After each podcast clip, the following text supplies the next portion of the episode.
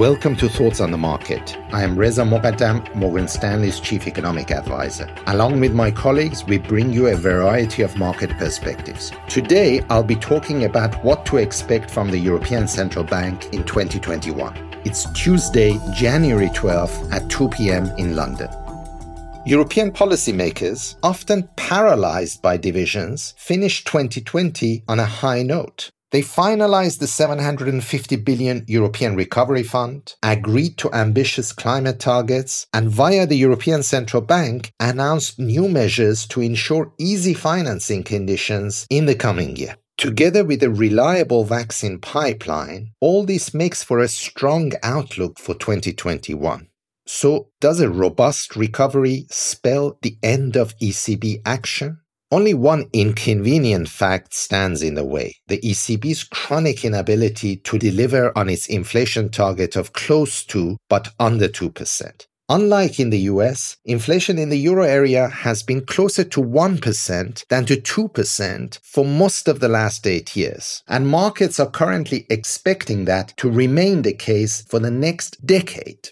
A sinking inflation anchor is a grave problem for any central bank. Lower bond yields don't help if expected inflation falls at the same time, leaving expected real rates unchanged. The ECB could soon find its effectiveness compromised and bracketed by the markets with the Bank of Japan as an institution perpetually at war with the risk of deflation. The complication for the ECB is that an influential hawkish minority at the ECB Governing Council is prepared to shrug off the low inflation problem, declare victory, and bring stimulus to an early end.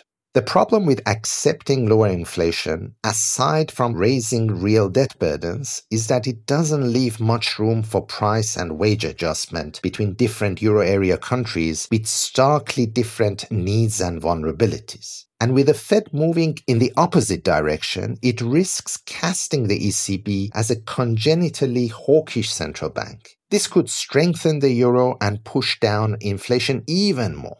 My sense is that the doves, not the hawks, at the ECB will ultimately prevail, especially given the risk of long term economic scarring from the pandemic. The compromise between the doves and the hawks might be to simply eliminate the ambiguous close to but under clause attached to the current target.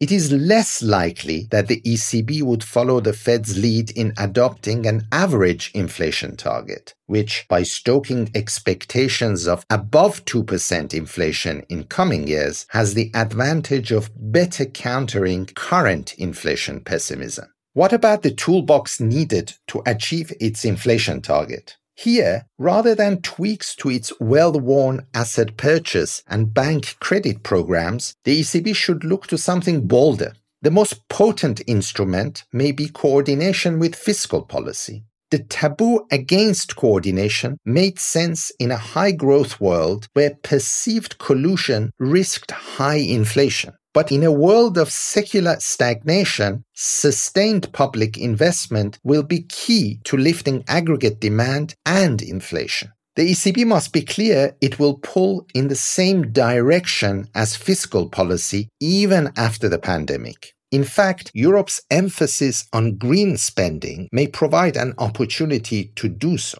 These two critical issues, the inflation target and policy instruments, are to be taken up in the ECB's upcoming strategy review. Despite its jargonistic ring, the strategy review, expected to be completed in mid 2021, will be the ECB's most consequential policy pronouncement this year. Thanks for listening. If you enjoy Thoughts on the Market, please take a moment to rate and review us on the Apple Podcast app. It helps more people to find the show.